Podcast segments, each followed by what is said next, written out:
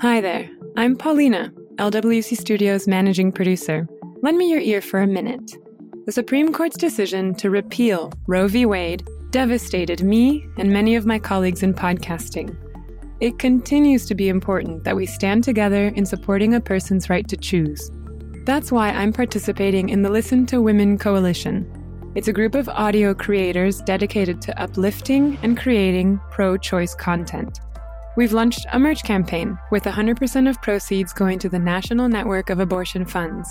You can find a link to Listen to Women on LWC Studios Twitter at LWC Studios.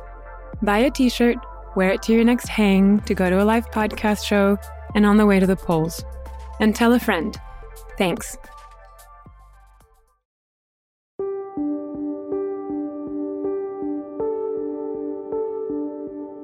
70 million adults in the United States have a criminal record. In season three, we'll explore how our rapidly changing reality is impacting those in custody and the policies that keep them there. I'm Mitzi Miller.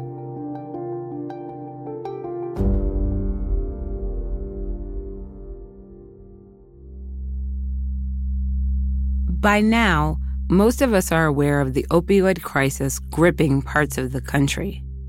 It's been years in the making and has ravaged families and communities in every corner of the U.S.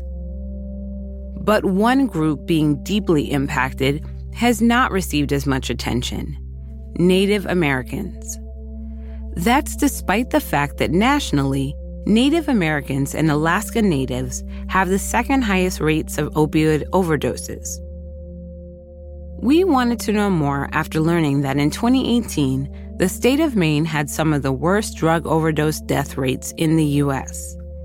And figures show things were getting worse in 2019. The state also includes a Native American nation working to address the epidemic on their land. In Maine, over 9,000 people are Native Americans, with four federally recognized tribes in the state. The Penobscot Nation is determined to keep tribal families together, even as the community struggles with addiction. The nation also has exclusive jurisdiction over certain crimes that happen on their land, and that jurisdiction lets them respond to those crimes without jail. The Penobscot Reservation extends for miles alongside 15 towns and includes several islands in the Penobscot River. On Indian Island, a small community of about 570 people, there were 216 offenses involving drugs or alcohol between 2013 and 2016. Those numbers are one of the reasons the Penobscot Nation set up a separate court for tribal members dealing with addiction.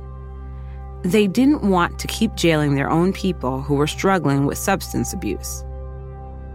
Instead of punishment, there's positive reinforcement. In their court, there's a mix of native culture, close supervision, and recovery backed by science. And it seems to be working. They're sending fewer people to jail, and those who go through their Healing to Wellness court stay clean and sober longer.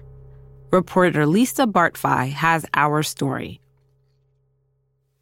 It's 8 a.m. sharp on a Friday morning at the end of February when the court session on Indian Island starts. The court hearing is held in a medium sized room, partly covered with wood paneling.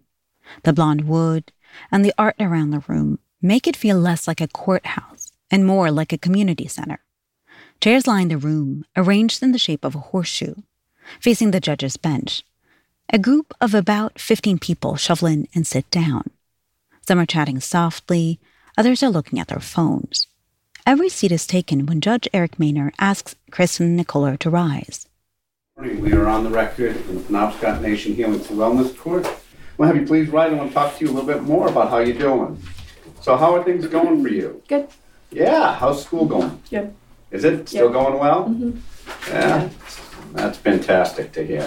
No, I'm gonna be taking creative writing. I'm taking English 101 this semester. Okay. So, creative writing. What other things are you thinking about taking? Um, I'm signed up for anatomy and physiology, but that's two classes at Eastern Maine, and then um, calculus one and creative writing. Holy Christmas. That's just amazing. Thanks. Thanks. Things going well with, with baby? Yeah.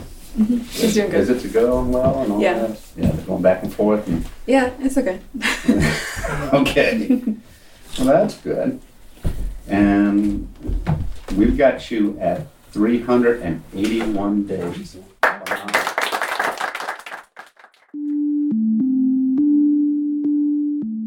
At 22, Kirsten's been clean and sober for 381 days, over a year. That's a huge personal victory, but it's also important for Judge Mehnert. This is a drug court, and drug testing three times a week is part of their program. Judge Mehnert sanctions those who've been in the program as long as Kirsten has if they don't test clean. Sometimes that means jail. Indian Island is a small island in the Penobscot River in Maine, and it's also part of the Penobscot Nation's reservation. Kirsten's a member. I visit her at home on Indian Island a week after the drug court session. The snow is piled high on each side of the road, and I drive the little street back and forth a couple of times before I call Kirsten to say I'm lost. She tells me I'm not. Just keep going. The house is at the very end of the road, close to the river. It sits a little elevated with a porch facing the water, pine trees wrapping around the back. It is a beautiful house. Thank you. It's a beautiful house on a beautiful piece of land, and your name is the same name as the street name. Yeah, this was my grandparents' house, and they named the street after our last name. So, She's a bit tired this morning. It's quiet in the house. She walks around the clean and bright kitchen with a big iced coffee in her hand. During the day, Kirsten is studying to get into medical school. well, I really want to be a psychiatrist. So, I don't think that my community has a very good grasp on mental health, and I am not blaming anybody. It's just, it's a hard thing to have a specialty in such a small community. So, my ultimate goal is to have a program that's more focused on mental health and medications.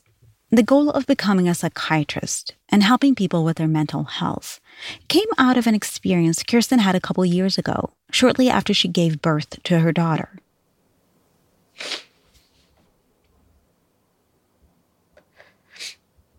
Okay. So, like, all of my mental health stuff, like, it had been going on when I was pregnant. I was battling depression when I was pregnant, but it all came to a head like a month after she was born. And I ended up having to go to jail in the psychiatric hospital. So, I didn't see her for a month. And then I was in court with my ex husband, and it was felt that I wasn't stable enough to see her. So there was another three months that I didn't see her. And, um, but yeah, slowly I started getting back time with her, and it was a really hard year of not having her all the time because it's definitely not how I pictured our life together. A lot has changed since then. Today, Kirsten is healthy and sober. She says she shares custody of her daughter. Life is calm and good. She made her way out of addiction with the help of a special court on the Penobscot Reservation. It's called the Healing to Wellness Court. It's a program for tribal members who end up in court and are struggling with substance abuse. And Kirsten says participating in their program has kept her out of jail. The Healing to Wellness Court sessions where I first meet Kirsten is different from other drug courts. It's easy to see that this is a native court. Proceedings start with a smudge and prayer. A big guy who's been half asleep until that point volunteers to smudge everyone. He lights a sage and carefully carries it around the room. He makes a brief stop in front of every person in the circle and lets the smoke waft over and around them. Many participants close their eyes and take a deep breath. They inhale the smell of the sage. Rhonda DeConti is the court clerk and cultural advisor at the Penobscot Nation's court. She's Penobscot too, and she's the one who incorporated Penobscot tradition and ceremonies into the court's routines. So when I look at things, I look at it through an Indigenous lens. So as the deputy clerk, I'm the person who's recording the session, who's taking those notes, you know, and also watching everybody in the courtroom. So my first suggestion was let's remove these tables. Like, why do we need to have them? Why can't we sit in a circle, you know, support each other and, and come together, you know, in unity? And, and I proposed that to Judge Mehnert, and he's like, couldn't think of a reason why we needed to have the tables. So we gave it a, a try, and it's been a part of our um, our session ever since ever since then. Judge Eric Mehnert presides over the Healing to Wellness Court. He's the only one who's not inside the circle. But I stay on the bench and wear the black robe because of the experience that, that our participants have had in in court systems has typically been the person wearing the black robe is going to punish me and they're going to say bad things to me and hurt things. If we have done that if a court system has done that, and then they need to hear when they've done something well, that court system needs to say, You've done really good here.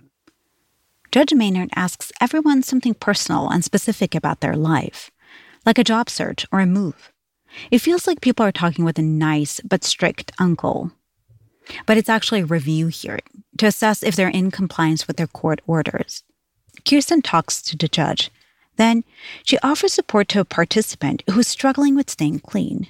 Like, um, I was thinking, like, I was drinking and using for like six years, and like, pretty much that whole time I did not want to quit. So, like, if we just use that mindset for this, like, it probably would make it go by easier too.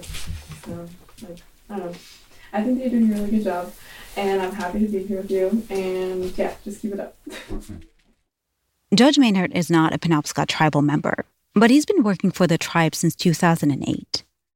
When I first came here, the the chief and council, um, they interviewed me and then and then said, okay.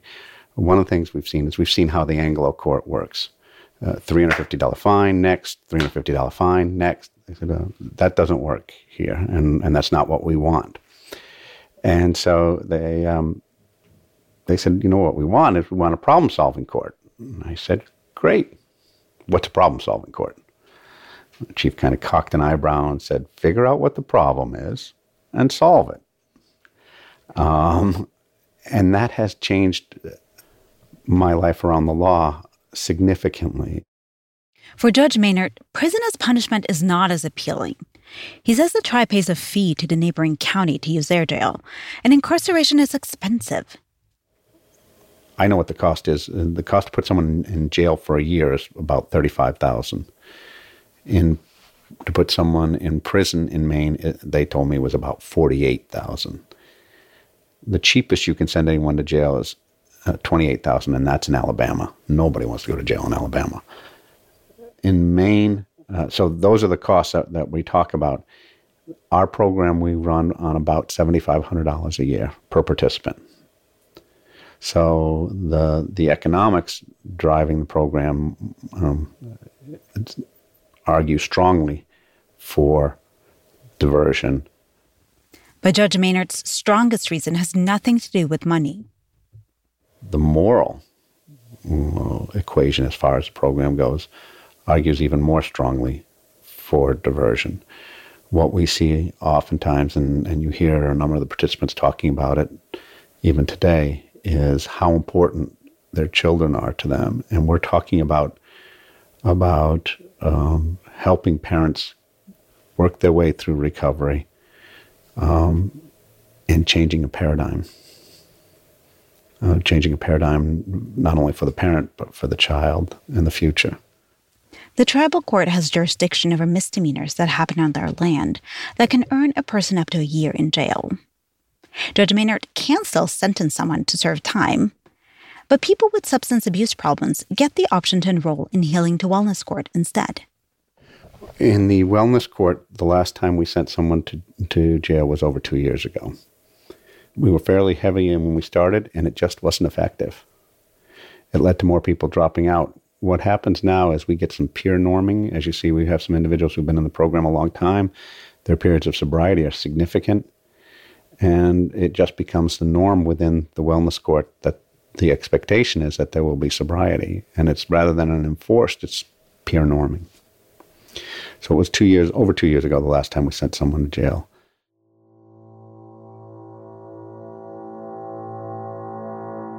The Healing to Wellness courts are built on the idea that it's traumatic for someone to be arrested. It's the kind of experience that brings problems like substance use to the surface, makes it hard to ignore. When I was in jail, it kind of felt like that's where um, that's where all of my inner turmoil and that's where all of my past trauma that's where all of that m- malfunction in my life wanted me to be that's where i was destined to be based on that like if i wasn't willing to fight for a healthier life then that's where i was supposed to be and that's where i still would have been if i didn't fight for that when I ask her about that malfunction in her life, she mentions her parents. She doesn't know her dad, but she knows he's an alcoholic. And she describes her mom as very abusive. I have been raising my siblings. Um, my sister was born when I was eight, my brother was born when I was 11. And I really took responsibility of them when I was around 12. And yeah, and that kind of trained me to be a real mom to my daughter.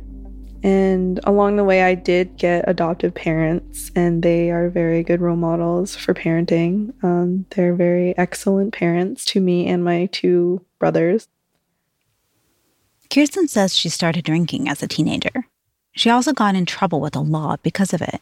I threw a party at this house actually, and I got charged with furnishing a place for minors to consume, even though I was also underage. But I understand that it was my house, so I did get in trouble for it. But I'm really grateful now that it happened because if it hadn't happened, I'd probably still be doing it. So. The number of women in Maine's jails increased more than 64 fold from 1970 to 2015 and more and more of those being arrested and jailed are there for crimes related to addiction. But not all Mainers are being jailed at the same rates. In Maine, less than 1% of the population is Native, but among the incarcerated women, 5% are Native. There's not only an overrepresentation of Native American women in Maine's prison system. More Native American people die of opioid overdoses than any other group in the country. One in 11 Native Americans or Alaska Natives is living with the disease of substance use disorder. These two things, high numbers of addiction and incarceration, are part of why the Healing to Wellness Court started. Dr. Maria Yellowhorse Braveheart is an associate professor of psychiatry. She studies historical trauma and substance use disorders in Indigenous communities. Here she is talking to adjunct professor Tanya Greathouse at Smith College about it. So there are ways to heal with that from that both in both traditionally in traditional culture, mm-hmm. But also um, incorporating what we know now about healing and alcoholism and trauma Absolutely. and PTSD and complex or grief, complicated grief or prolonged grief, and yeah. all of this knowledge that we've gained over many years. The Healing to Wellness Court works with all of those pieces behavioral therapy and traditional healing to help participants through recovery and stay out of jail. I reached Chris Pacheco on the phone in another part of the country, far away from the snowy banks of the Penobscot River, near Albuquerque in the high desert. Chris is at her home on the Pueblo of Laguna Reservation. She's a licensed alcohol and drug abuse counselor and has been instrumental in setting up healing to wellness courts across the country. She has seen cases like Kirsten's many times. She says there are a lot of reasons so many women end up in similar situations. It is it's such a a multitude of of issues, and there are so many theories among my fellow clinicians and you know people in academia about um, why Native communities are so hard hit. You know, you can go back to theories and, and thoughts and, and ways of his our historical trauma. Chris's people, Pueblo of Laguna, are still where they've always been, on native land now called New Mexico. But there's at least one historic legacy they have in common with the Penobscot industrial pollution. For the Penobscot, it's been chemicals from paper mills running into the Penobscot River. The Penobscot can't continue with a traditional diet because the fish are too poisoned. Dr. Yellow Horse Braveheart says that not being able to practice one's traditional culture has big consequences.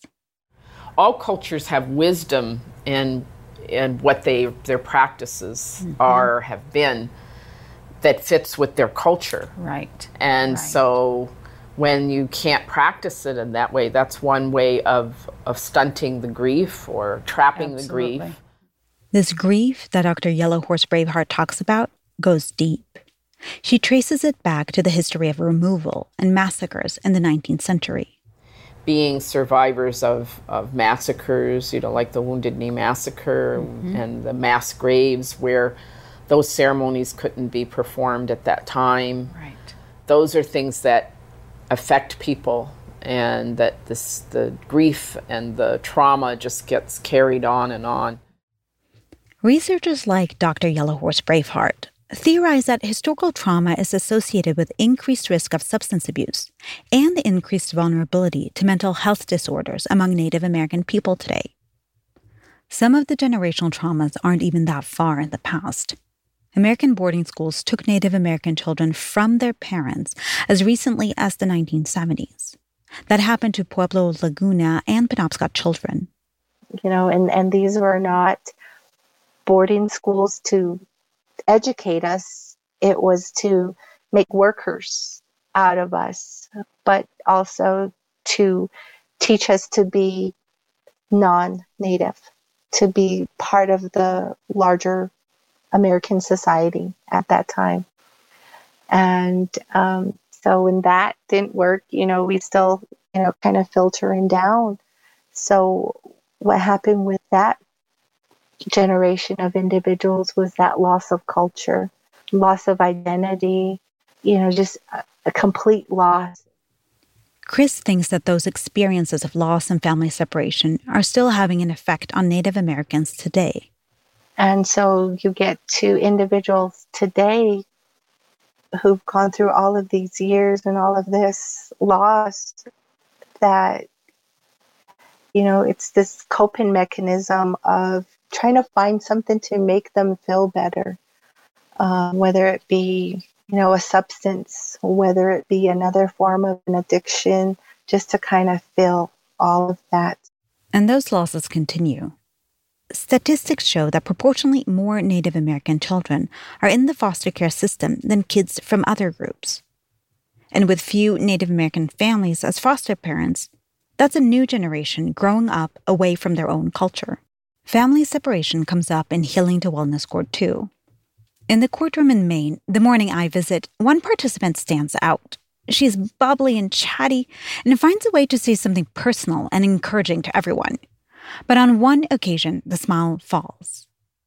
Everything's going well with my lawyer, with my kids. I'm hoping to hear of a court date soon. I'm hoping that, you know, I'll finally get to see my daughter um, other than video chat because it's just not enough. I I would love to give my daughter a hug, um, to spend time with her um, and my son as well. But like, I haven't seen my daughter in like three years, so um, so just hoping and praying that everything will work out. All the female participants that morning are moms. The Healing to Wellness Court can't rule on child protective cases. Participants hope that being enrolled in the Wellness Court shows that they're committed to staying clean and changing their ways and that it will work in their favor when they go up to have their child protection cases heard. Being a parent dealing with substance abuse is hard even for those who have their kids. Judge Mehnert reprimands a young woman for missing recovery meetings. She's 31 days sober, and life is still a bit chaotic. This is just, I just need that push, and it's like, I'm hoping, like, by this weekend, I can kind of, like, settle things in my household down enough to where, like, and I think also, um, once we get that um, baby into some childcare, it'll be easier for me as well. Um, so, um, yeah, I just need that push. I just got to push myself. Like I She's still in the early days of recovery, but she's already made a huge turnaround in just one month. Judge Mehnert sees that she's trying hard, even if she's missing recovery meetings. You know, uh, for individuals that are, are in the throes of the disease, the world is chaos. And, and um, that's a tough place to be. A real tough place to be. And to be able to say, no, it's not chaos anymore. No. I don't have control of everything, none of us do, but be real proud of where you are. Yeah, thank you. And I appreciate the insights that you shared today.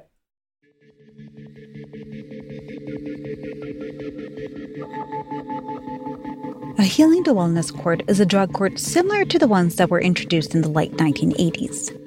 But this one was created with money from the Department of Justice for Native Americans to address that loss that researchers like Dr. Yellowhorse Braveheart and clinicians like Chris Pacheco identify in their communities.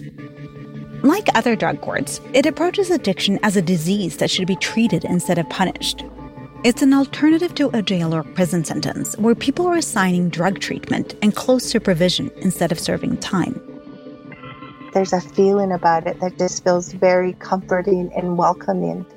Um, uh, and, and so I think that's what bringing culture into that healing to wellness court does. You know, even for some of our our participants who may not have been fully immersed in their their culture for whatever reason maybe they've they've grown up away from the community or they've been caught up in in their addiction that they haven't reconnected to their culture this is a safe place for them to reconnect to their culture the penobscot nation has had a drug court since 1999 but it wasn't until years later that it really took shape as the culturally responsive court they have today. Rhonda DeConti has been involved in the wellness court since 2011. We've had a sweat lodge in the back of the courtroom since um, we moved to our new location. There's always a meal that I prepare, and um, they're always welcomed. If, if they're not comfortable with going in, maybe they can help with some of the meal preparation, you know, sit at the fire and just kind of be engaged that way. Social workers, drug and alcohol abuse counselors, family counselors, and community elders working along with the judge, prosecutor, and public defender are all part of the Healing to Wellness courts. Brianna Tipping is one of these experts. She's one of the non native members of the team, and she's the court's case manager and probation officer. She calls the people going through court participants, and she says they come in every two weeks. You know, we come in and talk about how they're doing, and then we have a review hearing in the courtroom so that they get to tell us how they're doing. And we get an opportunity for the whole group of not just participants, but the team members that are present to share here's how we think you're doing and, and give that encouragement. So it's building community and it's using culture as a healing tool um, when we're all in that space. So it's not a typical review hearing. There is, we're on the record, and there are consequences that can, you know, come out of that. You heard some people have community service that they're they have to do as a consequence for being out of compliance. A slim young man came to court and reported back on his community service. To help Pat move into her new office, uh, got some stuff for my apartment, just like I don't know, it was like some Tupperware and some cups and stuff, but it was really nice. So I mean, there was like some nice cups in there. Um, but yeah, it wasn't even. I didn't really like look at it as like community service. It was just like helping. You know, I think like the whole it being court order though just kind of gave me the push I needed to actually like go and do it. You know. Um, Typically, you know, we're we're looking at therapeutic responses to missteps as well. So if you're missing counseling appointments or if you're you know, missing other pieces of your treatment plan, sometimes we'll give you a writing assignment, doing a goodbye letter to their addiction. That's a therapeutic tool that we use for reflection if they're struggling with um, not surrendering or, you know, not not being able to just do what we need them to do. Because that's a huge part of this process is kind of giving over some of that power for you living the way that you've lived for so long has brought you to where working with us where we're asking you to try things a little bit differently. It took Kirsten Nicola a while to warm up to some of this stuff.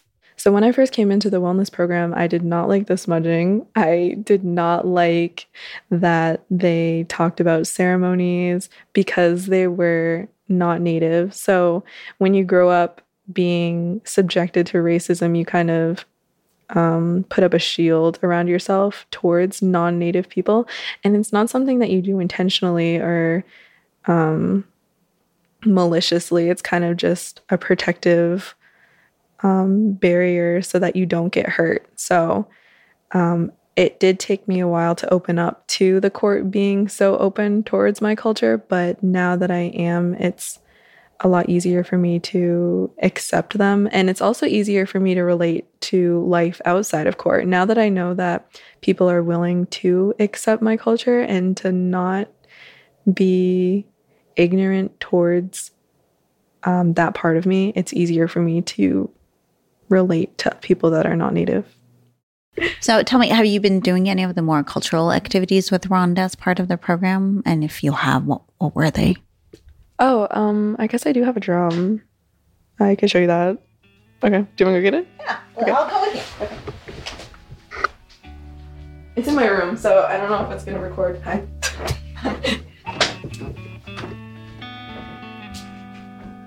Wow, this is beautiful. this is my drum that I made. Tell me more. What is the drum made of? Um, deerskin. And um, I made it for my little brother. It says for my baby and from Lala because he calls me Lala. And I said, I love you forever. Kirsten shudders to think what would have happened without the Healing to Wellness Court. I probably would have stayed in jail longer. I probably would not have gone to rehab. I was against rehab from the beginning. For some reason, I had this idea in my head that I didn't have a problem and that I could just face it on my own. I think that I've always been like that. And so, if they hadn't fought for all the supports that they did, I probably would not be where I am today. I'd probably still be in active addiction. I probably would still be an abusive person and I might even be in jail still. The court has changed Judge Mehnert too. I tell everybody this is the best job I've ever had. I think far and away it's the best work that I've been able to be part of, and I am just a part of it. We have 15 different department members of our wellness court team that meet, give up their time to meet every other Wednesday to sit down and discuss the challenges that the individuals face. So, um, yeah, it has changed my view of the law significantly. Back at that early morning courtroom session on Indian Island, Kirsten is standing up with her hands folded in front of her. She shifts her weight from one foot to the other when Judge Mehnert and her case manager, Brianna, talk about her progress in the program. Your daughter has an amazing example of what a strong mama looks like, so I'm just really proud of you. Kirsten was about to enter the last phase of the program, called the Sweetgrass phase, when I last talked to her. In Sweetgrass, participants prepare for life after wellness court, how to stay clean and healthy, and how to be positive members of the community. What medicine do you bring? Rhonda wanted us to talk about that today. Uh, I don't know. I guess like helping people, like, and my passion to help those less fortunate than me, or that have been in the same place as me. Lisa Bartfi reported this story.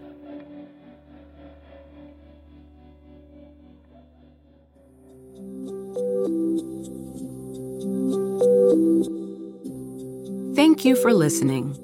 For more information, toolkits, and to download the annotated transcript for this episode, visit 70millionpod.com. 70 Million is an open source podcast. because we believe we are all part of the solution. We encourage you to use our episodes and supporting materials in your classrooms, organizations, and anywhere they can make an impact. You may rebroadcast parts of or entire episodes of our three seasons without permission. Just please drop us a line so we can keep track. 70 million is made possible by a grant from the Safety and Justice Challenge at the MacArthur Foundation. 70 Million is a production of Lantigua Williams & Co. Season 3 was edited by Phyllis Fletcher and Laura Flynn. Cedric Wilson is our lead producer and sound designer. Virginia Laura is our managing producer. Leslie Datsitz is our marketing lead. Laura Tillman is our staff writer, and Michelle Baker is our photo editor. Sarah McClure is our lead fact checker. Ryan Katz also contributed fact checking. Juleyka Lantigua Williams is the creator and executive producer. I'm Mitzi Miller.